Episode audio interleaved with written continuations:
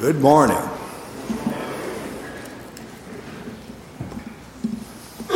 Please pray with me. God of mercy, you promised never to break your covenant with us. In the midst of the multitude of words in our daily lives, speak your eternal word to us, that we may respond to your gracious promises with faithfulness, service, and love. And all God's people said, Our New Testament selection is from the book of John, chapter 16, verses 31 through 33, found on page 1149 of your Pew Bible. Again, John 16, 31 through 33, page 1149 in the Pew Bible. Jesus answered them. Do you now believe? Behold, the hour is coming. Indeed, it has come when you will be scattered, each to his own home, and will leave me alone. Yet I am not alone, for the Father is with me. I have said these things to you that in me you may have peace. In the world you will have tribulation. But take heart, I have overcome the world.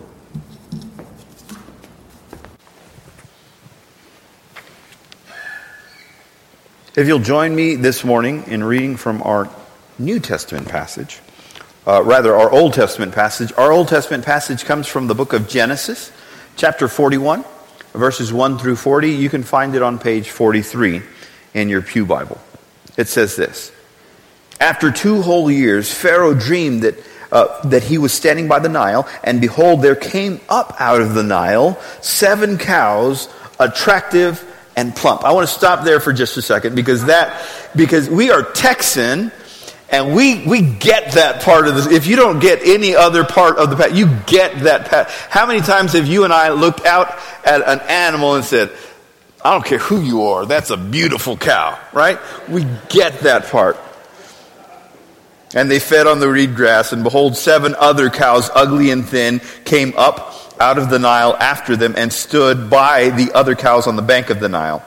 And the ugly thin cow ate up the seven attractive plump cows, and Pharaoh awoke.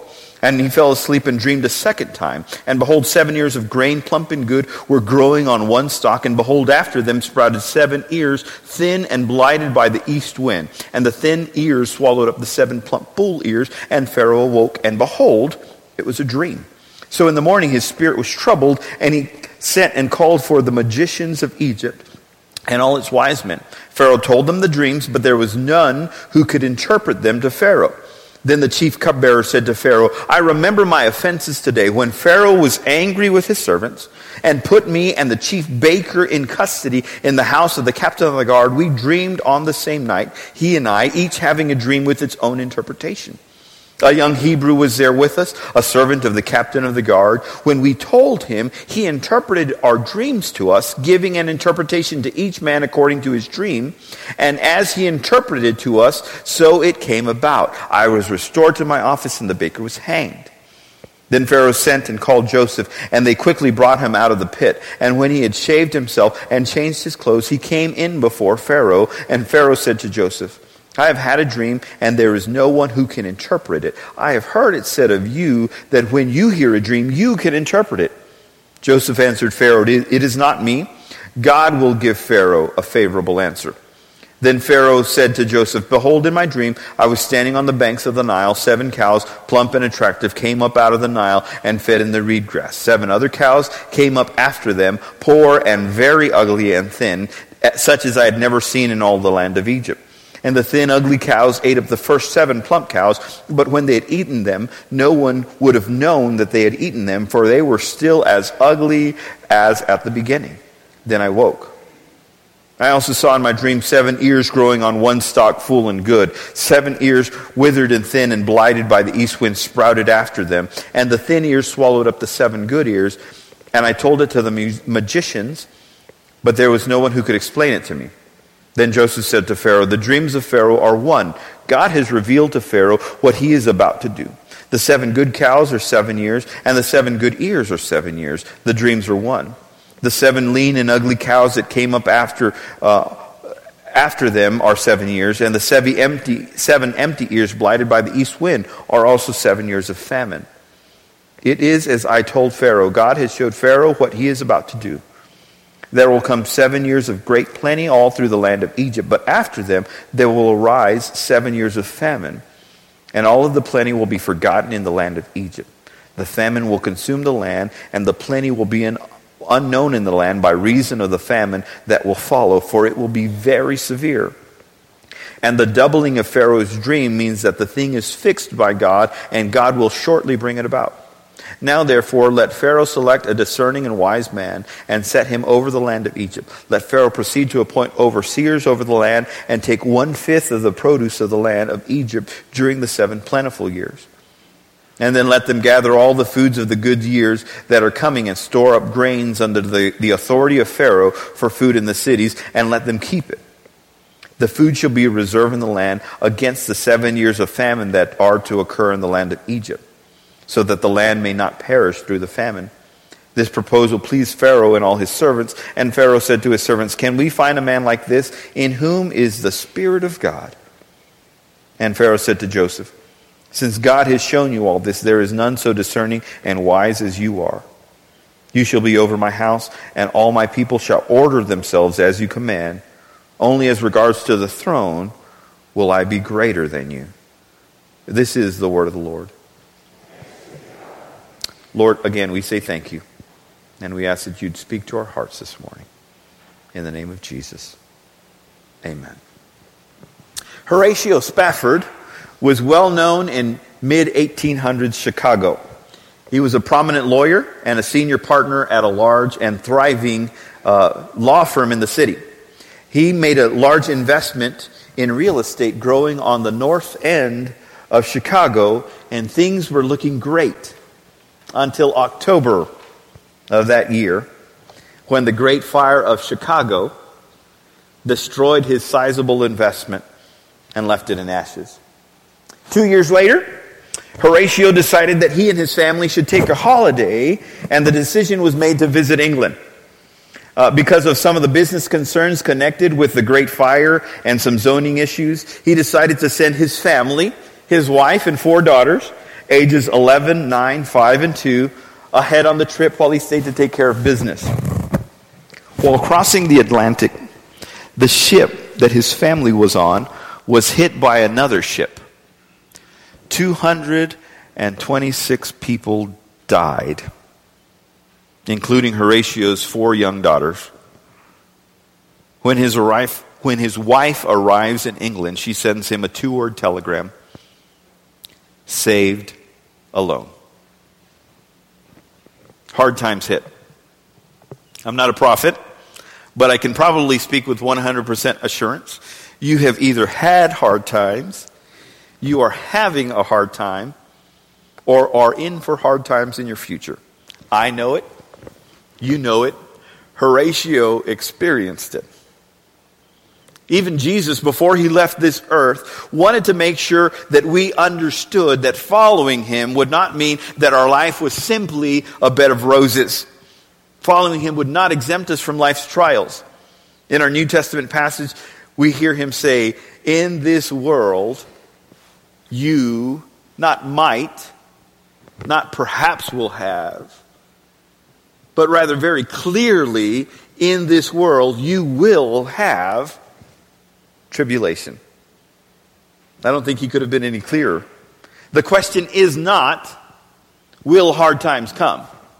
The question is, when hard times come, how will I respond? How will I respond when the world around me falls into chaos? I want to respond to tribulation like Joseph did. Like Horatio Spafford, Joseph's life was not necessarily a pretty story. He lost his mother when she gave birth to his youngest brother. His brothers despised him so much so that they sold him into slavery in a foreign country.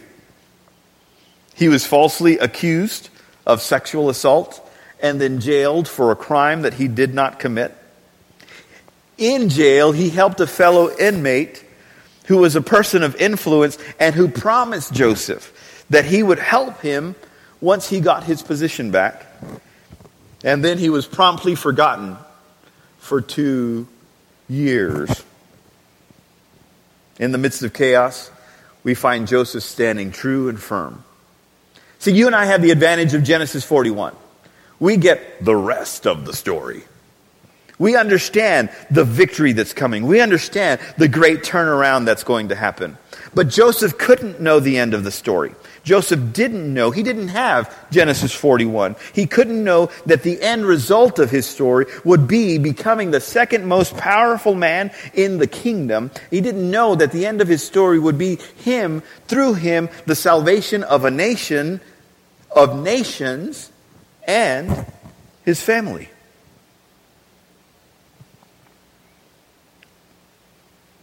He would later recognize and look back and say, what was meant to harm me, God, lo- God used for a greater good. But in the moment, the only hope that he could hold on to was, as Howard wonderfully described last week, the greater body of God's work. He had heard of and seen God's faithfulness. Today, if you're hoping to hear a sermon on how God will keep you from all your trials, you're going to be a little disappointed. Joseph is proof that sometimes he won't keep you from your trials, but rather in the midst of your chaos, you still have hope.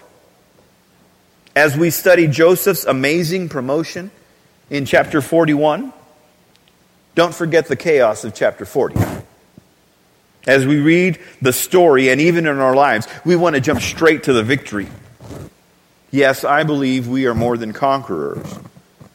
But conquering insinuates the idea of battle. I don't want to minimize the reality of the victory that God is going to bring into your situation, but I also don't want to deny the reality of the chaos in your life right now. In your turbulence, in your trial, in your situation, I want you to hear me this morning. This message might not be for you right now. I, I get that.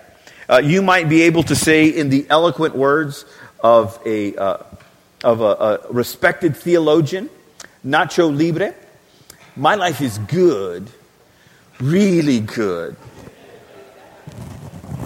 But maybe you're like me. And even when it looks like everything is under control, I still have those pockets of chaos that I don't talk about on Facebook. Maybe you have no idea because I'm good at shoving that chaos behind a closed door and telling you that the noise coming from there is a party. So if you have chaos confessed or unconfessed in your life, I want to tell you what you can learn from the life of Joseph. When hard, when hard times hit, here's the very first thing you can know. You can learn that and know that God is in control. Joseph could never have known that God's plan and purpose was evident in each and every detail of his life. He didn't understand that in the good times, God was in control. He couldn't have known that even in the bad times, God was in control because he sees a small picture and God sees the full picture. God has always been in control. I love when we started this uh, sermon series on the story. We started with the idea that God was in control. Genesis chapter 1, verse 1, what does it say? In the beginning, God. God created the heavens and the earth. And now, if I were to paraphrase that, Orlando Lopez style, I would have just written, in the beginning, God was in control. Because when he spoke the light, the light existed. When he spoke the animals, the animals existed. When he spoke the, the waves and the heavens, they began to exist. God was in control since the very, very beginning. I like the way Paul puts it in Romans. Romans chapter 11, verses verse 36 it says this romans 11 36 says for from him and through him and to him are all things. To him be glory forever. Amen. From him through him to him. See i'm a little bit more concise of a writer than paul. He's more eloquent than i. But you know what i would have written right there had i been writing that verse? I would have just put god is in control because everything that happens comes from Him and comes through Him and is for Him and to Him. He is in control of every circumstance and every situation in our life. Look at the life of Joseph. Joseph's life descends into chaos. I'm sorry, when you're sitting in a prison for a crime you did not commit, that's a little bit of chaos in your life. But in that moment of chaos, God had not lost control. God never lost control. We don't always see the picture. We, we think our life is chaos, but I want to assure you that God is still in control, working things in our life that perhaps we don't understand in the moment. Just because we have trials and tribulations doesn't mean that God doesn't know what He's doing. It just simply means that we don't understand what He's doing. I love this, this, this image, this image of a tapestry. On the right hand side, you actually see what the front of the tapestry looks like. And you see that beautiful image that's created. But if you turn that tapestry around, it looks like chaos. And sometimes we're looking at the back of the tapestry saying, My life is messed up. Oh my gosh, my trials. And God says, You know what? I haven't lost control. You're just looking at the wrong side. Come to the front, and I'd like to show you what's going on. God is in control in the midst of your difficult circumstances. God still has his hand on your life, working and weaving something that is greater what you, than what you can see right now and in this moment. I don't know. I know that I heard this first here at First Pres. I'm almost sure I heard it from Murray, uh, and I don't know if it's original to someone else. But I heard this nothing comes into our lives that hasn't been filtered through God's ever loving fingers. He is in control.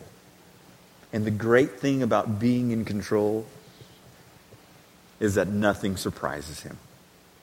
You can surprise me. You can shock me. You can do something that I would never have expected. But God is neither shocked nor surprised. You can't hit him with something unexpected. He is in control. Nothing surprises him. Your cancer diagnosis surprised you. It didn't surprise God. God is in control. Your broken marriage surprised you. But in the midst of that, God knew. God is still in control. Your failed business was unexpected, but God never lost control. The circumstance that you have with your children and their poor decisions blindsided you, but it did not blindside God. God stays and stands in control. When hard times hit from the life of Joseph, learn that God stays in control. Not only that, not only does he stay in control, God provides divine wisdom. Have you ever found yourself so lost that you didn't know what to do? I have. It's kind of like when I play Super Smash Brothers with my children. When I play Super Smash Brothers with my children, I have no earthly idea how to play Super Smash Brothers. And so they've got, they, they, they know that they've researched the whatever, whatever online, and they know that if they go up, up, down, down, A, B, X, Y, he does this really cool spin move. And I have no idea how any of that works. So guess what I do? My strategy in Super Smash Brothers is just hit all the buttons. Sometimes it works. Most times it doesn't. Maybe you've been in that kind of situation where you're just like, I don't, I don't even know. I'm just going to hit all the buttons. In those moments when you don't know what to do, know that there is a God who gives divine wisdom. Joseph. Joseph's life is in chaos. But even in the midst of the chaos of his life, Joseph continues to get divine wisdom from God. God gives him divine wisdom to become head of Potiphar's house. God gives him divine wisdom to be in jail and end up the servant of the captain of the guard. God gives him divine wisdom to interpret dreams. And he recognizes it when Pharaoh calls him forward and says, I've had this dream and I know that you can interpret it because someone told me. He says, No, no, no, no, no. I can't do it, but God will give you a favorable answer. There's chaos coming to the land of Egypt. Seven years of famine. My life goes into chaos if I miss breakfast, and there's going to be seven years of famine. But in the midst of that, God gives Joseph divine wisdom on how to handle the situation. When you don't know what to do, you have access to the one who knows everything. I grew up in the time of Miss Cleo um, or uh, Dionne, um, Dionne Warwick, who does the, the uh, Psychic Friends, uh, Psychic Friends Network, right? Um, and I, I remember a time when it was just the thing to constantly call your psychic friends to get advice for your life. Uh, horoscope, popular thing, still in the newspapers, right? And I look at the, I don't, I promise you I don't. But people look at their horoscope to determine what to do with their lives. They don't know what to do. Let me look at this little horoscope that someone sitting in office thought, mm, yeah, I'll write this today. And my thing is, why, why do we look to the stars when we don't know what to do? The truth is, we can look to the one who hung the stars to give us divine wisdom in our moments of chaos, in our moments when we don't know what to do. I, I like the way James puts it. James chapter 1 verse 5. If any of you lacks wisdom, if any of you doesn't know what to do, if you are in chaos and all you know to do is push all the buttons, let him ask God, who gives generously to all without reproach, and it will be given to him. In the midst of your tribulation, your trial, your circumstance, your chaos, when you don't know what to do, Call on God, and He will give you His divine wisdom. When hard times hit, when hard times hit, know that God is in control. Know that God provides divine wisdom. When hard times hit, live your life as a testimony. I love this quote from Rosa Parks. She says, Each person must live their life as a model for others. In our story, we, we see Joseph come before Pharaoh. He, he comes before pagan Pharaoh. This isn't godly, good Christian Pharaoh. This is pagan Pharaoh. And he interprets the dream and gives glory to God. And, and, and what's this pagan Pharaoh's response. This pagan Pharaoh looks at what God, the one true, only God, is doing in the life of Joseph. And he says, there, there isn't anyone who has the wisdom of the one true God like this guy does. And Pharaoh gets exposed to the one who truly reigns in the universe It was Joseph's life living as a model and as an example for pagan Pharaoh. Sometimes we go through things, not so God can teach us a lesson, but so we can model what it is to trust God in difficult and trying circumstances. We see it in the New Testament. In the New Testament, there's a blind man, and people approach Jesus and say, This guy, what, what's, what's his story? Why is he blind? Is he blind because he sinned? Was he like, Oh, look at that woman right there, woohoo, and then you struck him blind? Maybe, maybe it was his mama sinned. Maybe his mom was carrying him in her womb and she did something that didn't please you, didn't please God, and boom, she was, he, he was struck blind in the womb. Or, or maybe it was his dad. Maybe his dad did something. Who, who sinned that this man should be blind? And Jesus says, No, no, no, no, no.